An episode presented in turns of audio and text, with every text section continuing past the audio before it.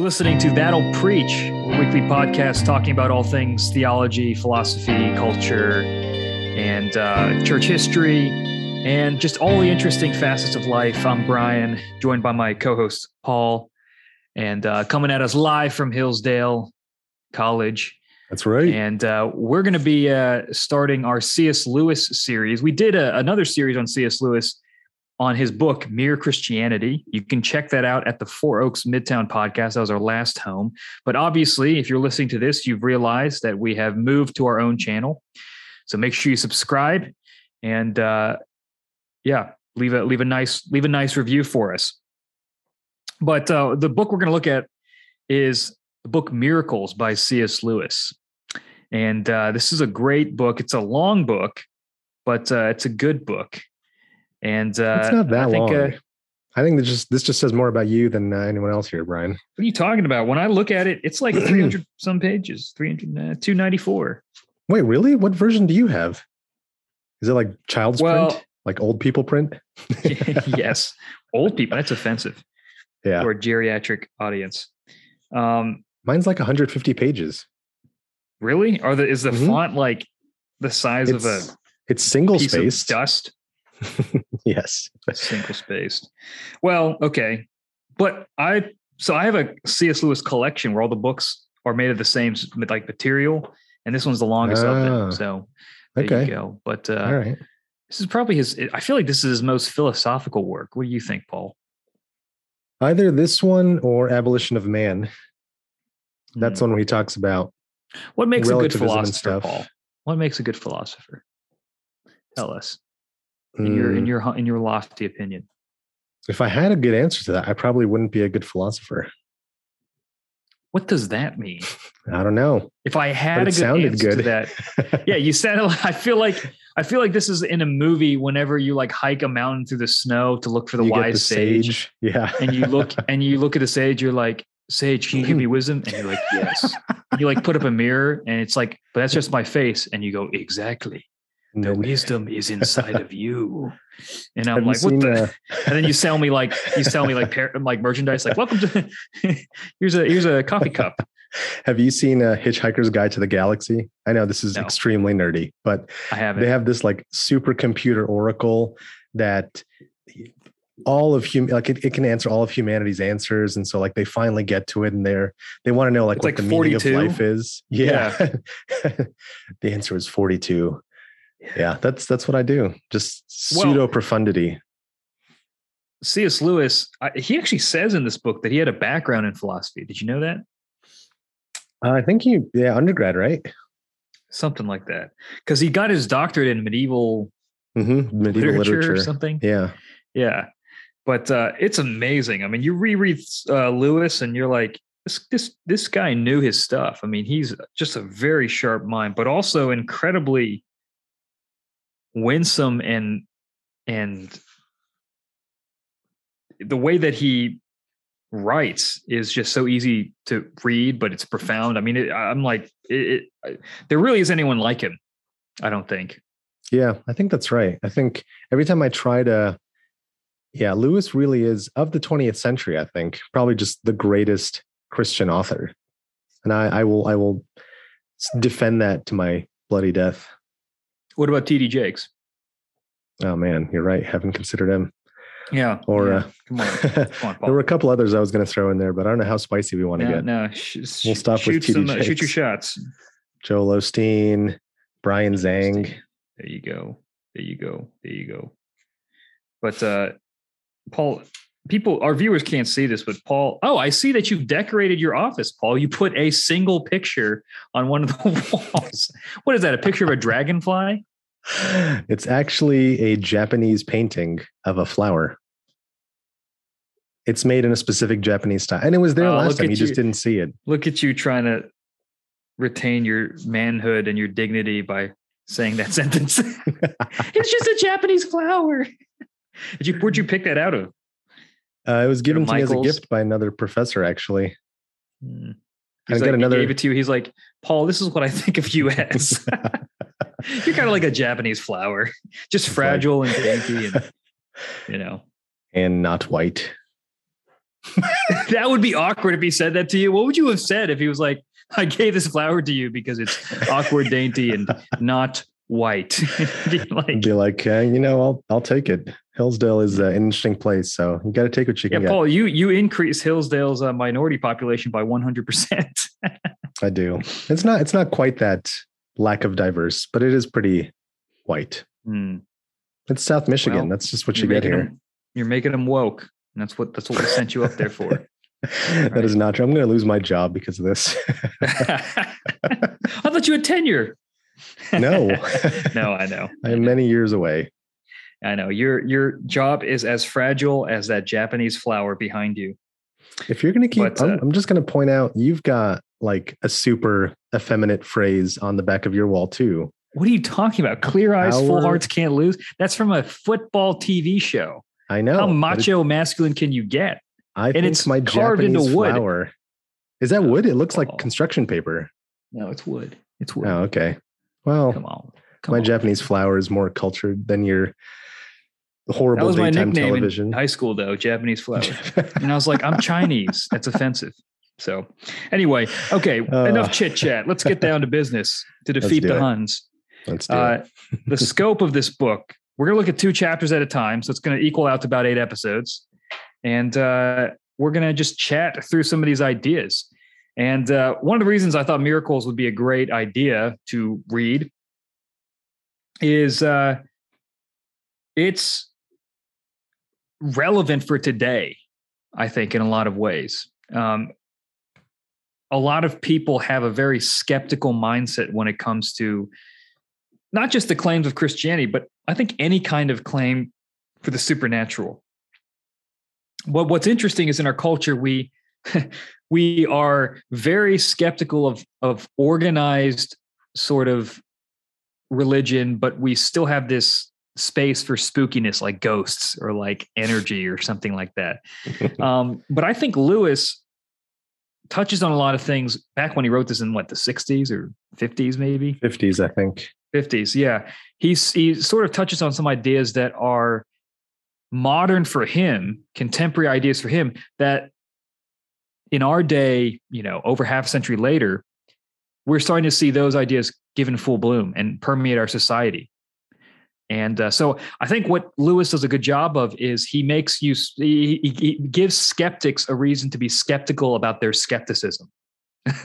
you know, and he doesn't really say that this is a slam dunk argument for God, but he he does poke holes in the kind of arrogance that people who are uh, who are naturalists or people who believe that the physical world is all that exists kind of have in their position.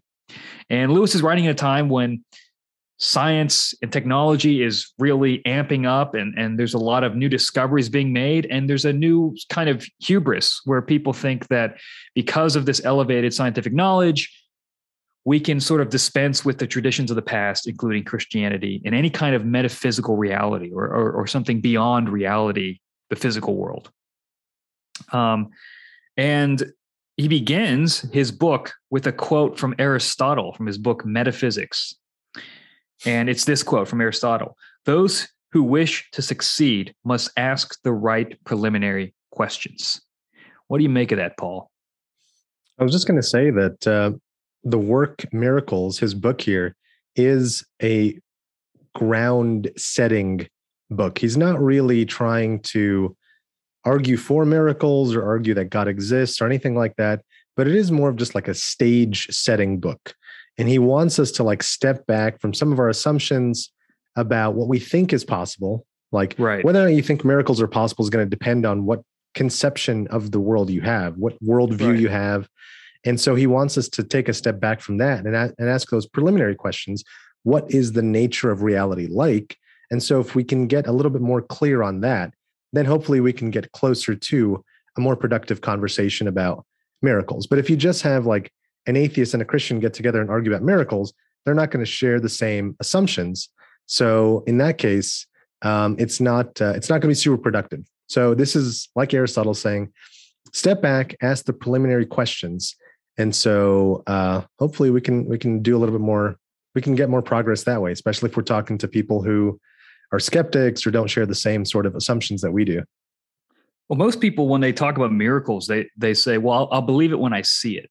Right? If you if you show me a miracle, um, I remember there's a story uh, about a professor who was like, you know, if God is real and I drop this piece of chalk, it won't hit my shoe, and then it like missed his shoe or something weird like that. And it's like that's not dead. That's yeah. What's that? God's not dead. yeah, like a God's not dead kind of thing. Yeah. Uh, but Lewis says this: the, the question whether miracles occur can never be answered simply by experience. And he uses this example where he says, there's only one person he's met in his life who claims to have seen a ghost, and that person was an atheist, right? Uh, she didn't believe in an immortal soul or, or an afterlife. Um, and so she saw the ghost, but she immediately said it was just an illusion or a trick or something that her mind concocted. In mm-hmm. other words, just experiencing something that could be miraculous it's not just your experience it's also your interpretation of that experience so if you don't believe that there's a supernatural world and something spooky happens you're going to discount that it was a ghost and say there must have been some natural explanation mm-hmm. so you come to, we come to all of our experiences with preconceived notions about what's possible and you know that's what lewis says he says what we learn from experience depends on the kind of philosophy we bring to the experience. Right. And so you really have to decide are miracles possible before you can even examine evidence about miracles? And that's yeah. a, a very interesting way of approaching the topic, but it makes a lot of sense. And it's, it's, it's, I mean, one question to ask is whether or not miracles are possible. Another question is, and this is actually interesting because I was talking to my class about this this morning. We were going through David Hume's famous ar- argument against miracles. So, David Hume, Scottish philosopher, father of kind of like skepticism, gives the argument that even if miracles are possible, rational people should never believe them on the basis of testimony or on the basis of our experience, because our experience can be fallible. We could be mistaken. People are likely to deceive us or be sincerely mistaken when they report a miracle as well. And so it's a very uh like it's just a very it's very difficult to justify believing a miracle given how uniform nature is and given how out of our um, experience miracles tend to be.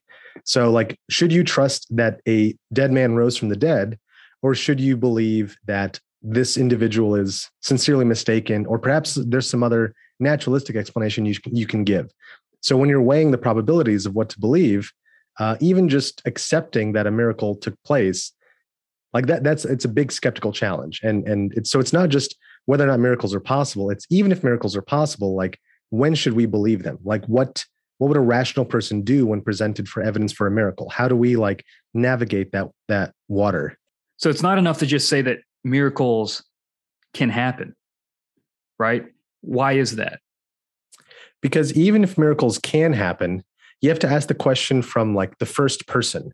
If someone presents me with evidence for a miracle, even as a Christian, even as someone who believes in God, I don't automatically say, "Yeah, okay, I believe you. I believe you oh, when you right. say you're right." So, so how do you, even if you establish one, the world has a supernatural dimension. Two, right. miracles are possible. What do you do when someone gives you testimony that a, that a miracle took place how do you navigate those waters and so when you when you tell an atheist or a skeptic hey this miracle happened uh, they're going to say well okay even if miracles are possible why should i believe you that this miracle happened versus you know when hindus give their miracles or muslims give their miracles or you know the new age person gives their crystal miracle right like uh, so the, the the challenge from the skeptic is a really really sharp one so mm-hmm. I'm I'm just trying to to build the case for sometimes as Christians we tend to go like, well, yeah, the skeptics don't really have like much to stand on. But if you think about it, like, yeah, I mean, we're we're skeptical of miracle accounts all the time. Um, I was going to say that Reformed people tend to be especially skeptical if they're cessationist, but you know, Christians in general, like you don't accept every single miracle account. Yeah, I mean, you you hear about your friend who had a friend who had a friend who knew a guy who saw uh, you know a miracle happen in a third world country or something like that and you don't want to be overly skeptical but you're allowed to be like well miracles. I I believe God heals people. I believe that God can do spooky things, things out of the ordinary. And I can also say I don't know if this is one of those instances. right. Right. Right. So it is true, and and I think I mean, man, that's a hard thing. You you you would you would think that you'd see a lot more healings today. Mm, yeah. Uh, and that's a hard that's a hard one. You know. Yeah. Um, what do you think Lewis would say to that question about how do we, if we as Christians we accept the miracles can happen, but how do we sort of sift through what we should believe is actually a miracle? I think, and this is what he does in the first two chapters. Really, it's that the the lens through which you interpret the world or look at the world is what what enables you to see something as miraculous or not.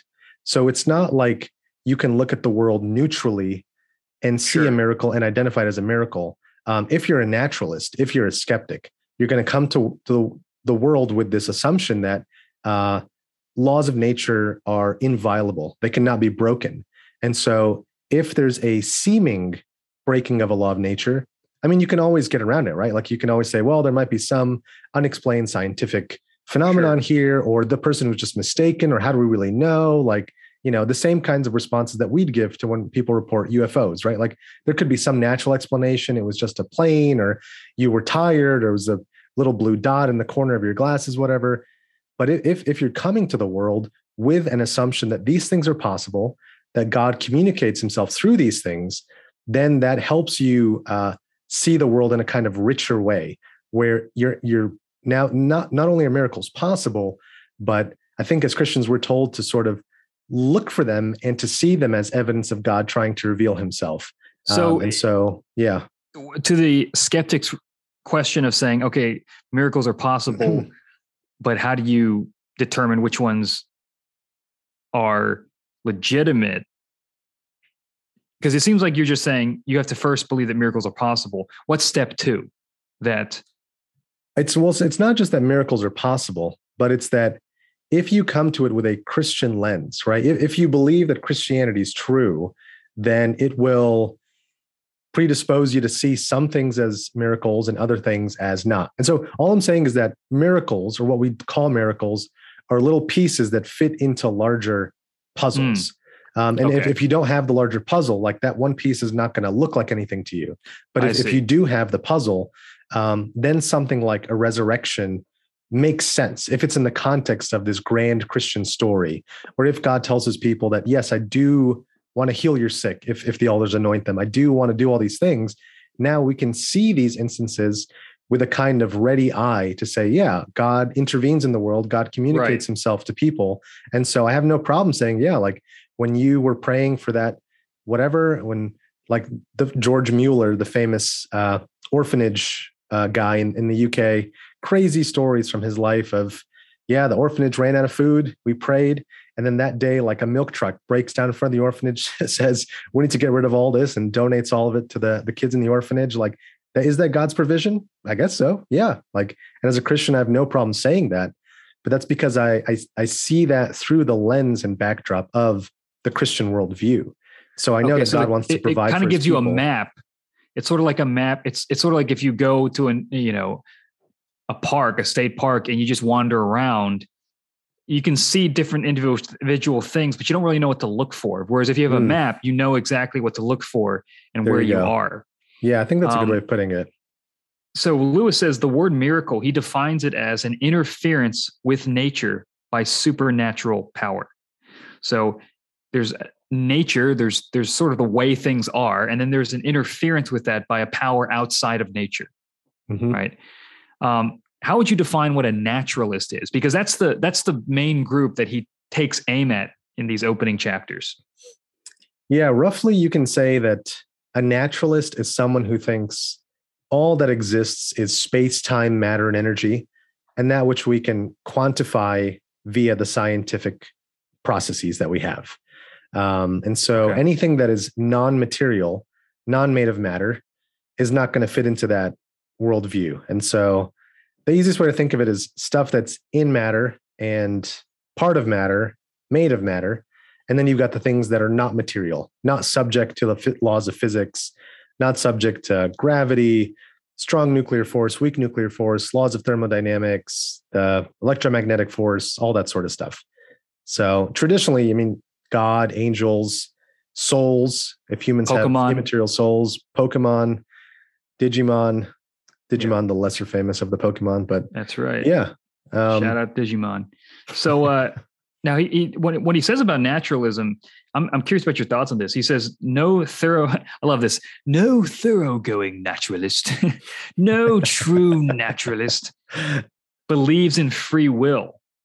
For free will would mean that human beings have the power of independent action, the power of doing something more or other than what was involved by the total series of events. So it sounds like he's saying a naturalist, someone who only believes in the physical world, right? That, mm-hmm. that the only thing that exists are the things that exist in, in, in the physical world. Um, that if that's true, then there's no such thing as free will because everything's just cause and effect all the way through. Yeah. Is that yay or nay? I mean, Does that make sense? Well, I, I it, it's an argument that people make, and and it's funny. Both Christians and atheists make this argument. Christians will say, "Yeah, like if there's no God, there's just physical processes determining everything, and so you can't you don't have the power to break the laws of nature and go against all of the universe's cause and effect. Um, and atheists will say, yeah, like if, if, there's no God, yeah, then there's no free will. Um, I don't, I, I think that's where, and this is where, as much as it pains me to say it, I think Lewis is just not doing a good job here. I think he just doesn't have a clear conception of free will in the sense that the Christian tradition has conceived of it. Um, so, and I think this this does tend to get used as a popular apologetics argument, but I don't think it holds water. I don't think that um, the kind of free will that Christians have classically held that we have is not uh, a kind of ability to break the laws of nature or do otherwise than what we did or anything like that. And this is where it gets technical pretty quickly, but you know, we talked about this in our Calvinism and problem of evil stuff, but yeah, I think I think there's there's room for free will that's not that sort of very narrow, rigid. Well, the key word he says here is that to have, he assumes that the only kind of free will that's free is the free will that is an independent action. That is right. That is not uh, caused by anything else or, or something like that. Right. And I think what you're saying is no, there are other ways of viewing free will in which uh, you you don't need that complete independence, and your will can still be free. Right. Is that right? Yeah. And so yeah, in that so, way, you mm-hmm. could have a, a form of genuine free will in a naturalistic framework. Right. Yeah. But that's a technical I mean, one. So right. Yeah. Yeah. Go ahead.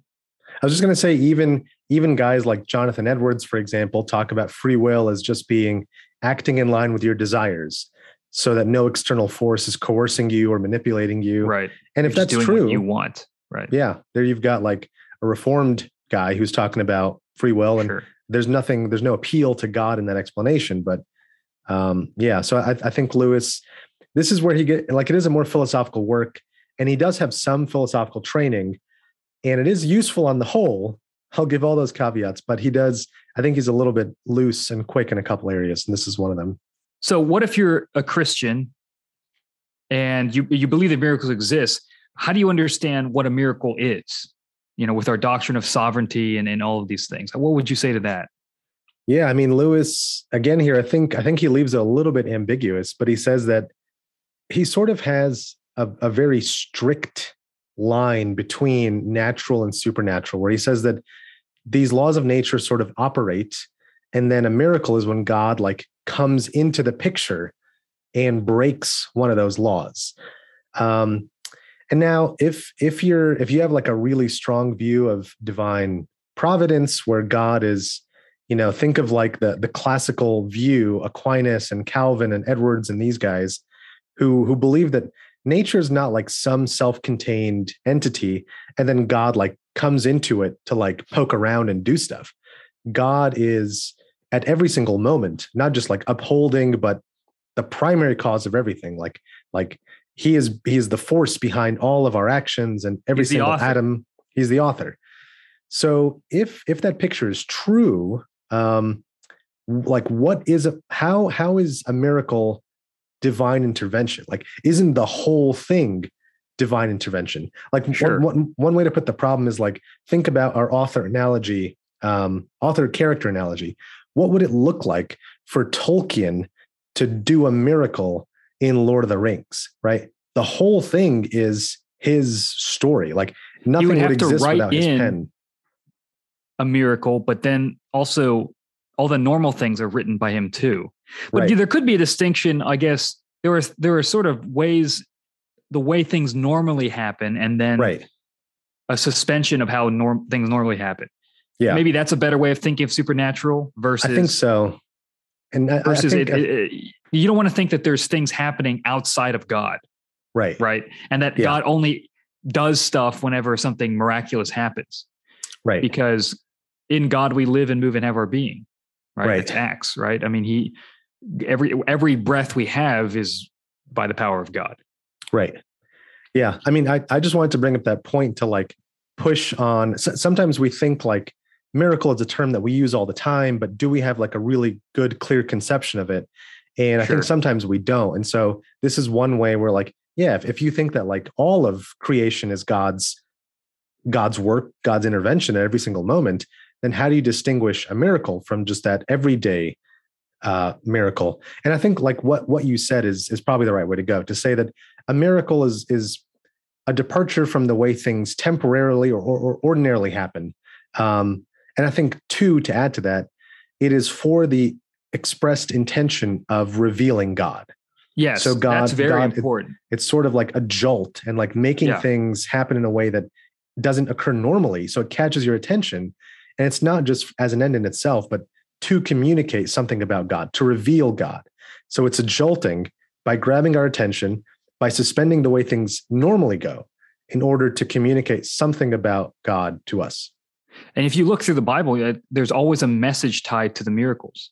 Yeah. Mhm. And if not, I mean, even Jesus says, I forget, it's in one of the Gospels where he says, uh, if you don't believe me, believe it based Believe on my the works. works. that I've done. Yeah. Yeah. And so they're, they're signs of the kingdom. He's not just going around doing tricks. These are signs of restoration, little foretastes. He's, he's giving us a preview of what the kingdom, when Jesus returns, will look like. And Right. so it has a larger purpose. So there's a there's a way that God reveals his purposes and plans that comes through miracles. Yeah. Um, and and that's that's they have an important revelatory significance. yeah. Um, he also says that the difference between naturalism and supernaturalism is not exactly the same thing as the difference between belief in God and disbelief. So uh, it's not it's not strictly a naturalist is an atheist strictly. Um, it's not really God versus d- disbelief, but almost two kinds of belief. Where a naturalist can say, "Well, you know, uh, I, I I believe in a you know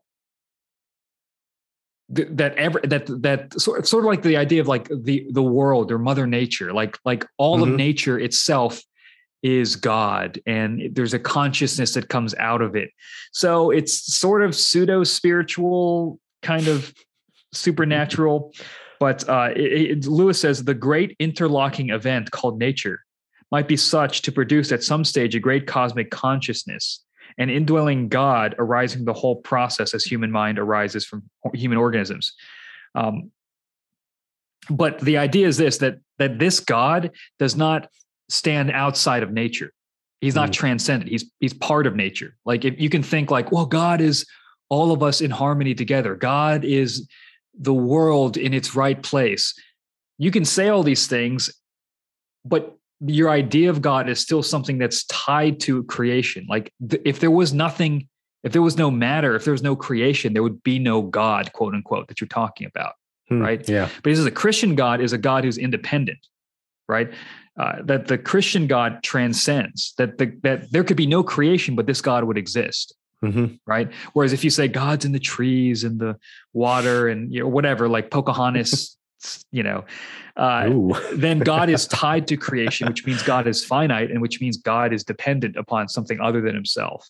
Whereas if God is transcendent, then he really is independent from creation, greater than creation, and everything else is dependent on him. So, on one level, on the naturalist view, God is dependent upon creation.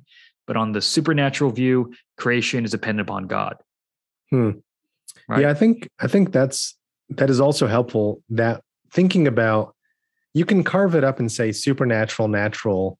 One other way to think of it uh, is, like you mentioned, creator creation, and so there is uh, we've got a created order, and a created order comes from or stems from and is different from the creator. And so there's two different realities, but one is upholding the other. Um, so yeah, I, think I think Lewis's point is just is are, are are we alone or is is there something more to the story? And is, is there something bigger? Is there something transcendent? And basically, how you answer that question will impact what you think about miracles. And so a miracle is not going to be evidence to someone, it's not going to be evidence of God's existence to someone who doesn't already have some of those assumptions or, or backdrop in mind. Um, so notice that when Jesus came and did his miracles, he did so in the context of Israel, uh, who knew about prophets, who knew about the Messiah who was going to come. And so these instances of suspending laws of nature, uh, the jolt from the way things ordinarily happen, and this communicative aspect of God's intervention made sense to those people who knew what God's activity in the world looked like. And so the the the healing of the sick, the freeing of the slaves, the raising from the dead, they are miracles. They are suspensions of the way things ordinary hap- ordinarily happen um, in a way that is coherent and makes sense in, in a larger story. It's not like Jesus went around making pink elephants appear out of nothing, right? Like that would be a miracle. It would be like, yeah, na- that doesn't happen in nature. It wouldn't make any sense though. It would have no right. Exactly. Yeah. Context. Yeah. So the it's, it's the backdrop that makes it important or, or sensical. And it again, it the it starts with that Aristotle quote. You have to ask the right questions, and the right que- and the questions you ask are framed by the way you approach the world, the underlying assumptions that you have. I mean, we all assume things. We all assume that we're not brains in vats living in a computer simulation. We all assume the history is real and not just instant with the appearance of age or something like that. We all assume that other minds exist. I mean, there's a million things we can't prove that we assume to be true. Yeah. And with God, um, we we cannot act as though we're these objective observers that we're just looking at the facts because like the story uh, or the anecdote he told of the person who met a ghost you could experience a miracle and just explain it away because of your pre-existing framework that you already say that it can't be that answer right hmm. and that's a helpful way of leveling the playing field because I think sometimes people view Christians or even just people who are theists as delusional or naive or they're just making things up or they're biased. You're biased because you're supposed to believe this. And the reality is we're all biased. Right? And yeah. the naturalist is is still working on a set of biases and uh and and they need to recognize that if they want to be mm-hmm. honest. Right? Everyone's got assumptions, yeah. Right, right. And even Christians. And I think Lewis does a good job of challenging Christian assumptions too. Um, but it's a it, it, this is really i mean and, and the book just keeps getting better i mean he really goes deep into this and uh, talks more about how we understand miracles and re- what i love is he gets underneath it he's not just going um, he's not giving a, like you said a bunch of proofs for miracles or anything like that because he knows that actually the incessant looking for proof without addressing the underlying assumptions is going to be a fool's errand, right? Mm-hmm. Because it, it's sort of like you know being it's like you're colorblind and you're looking for the color red. It's like well, you can't even see red. You're never going to find it. And so if you if you if you don't believe that the supernatural exists, you're never going to see it. You know, um, and you can always explain it away, even if you do. Great stuff. We're going to be back next week with the next episode of this podcast. And uh, make sure that you share this with somebody. Leave a review as well. That really helps us gain some traction. But uh, read along with us. Uh, there are copies of C.S. Lewis that you can get for cheap. The book Miracles. I think there might even be PDFs online. Make sure you check those out. It's a great book. It'll really help you. And so will this podcast. So keep listening, subscribe. We'll catch you next week.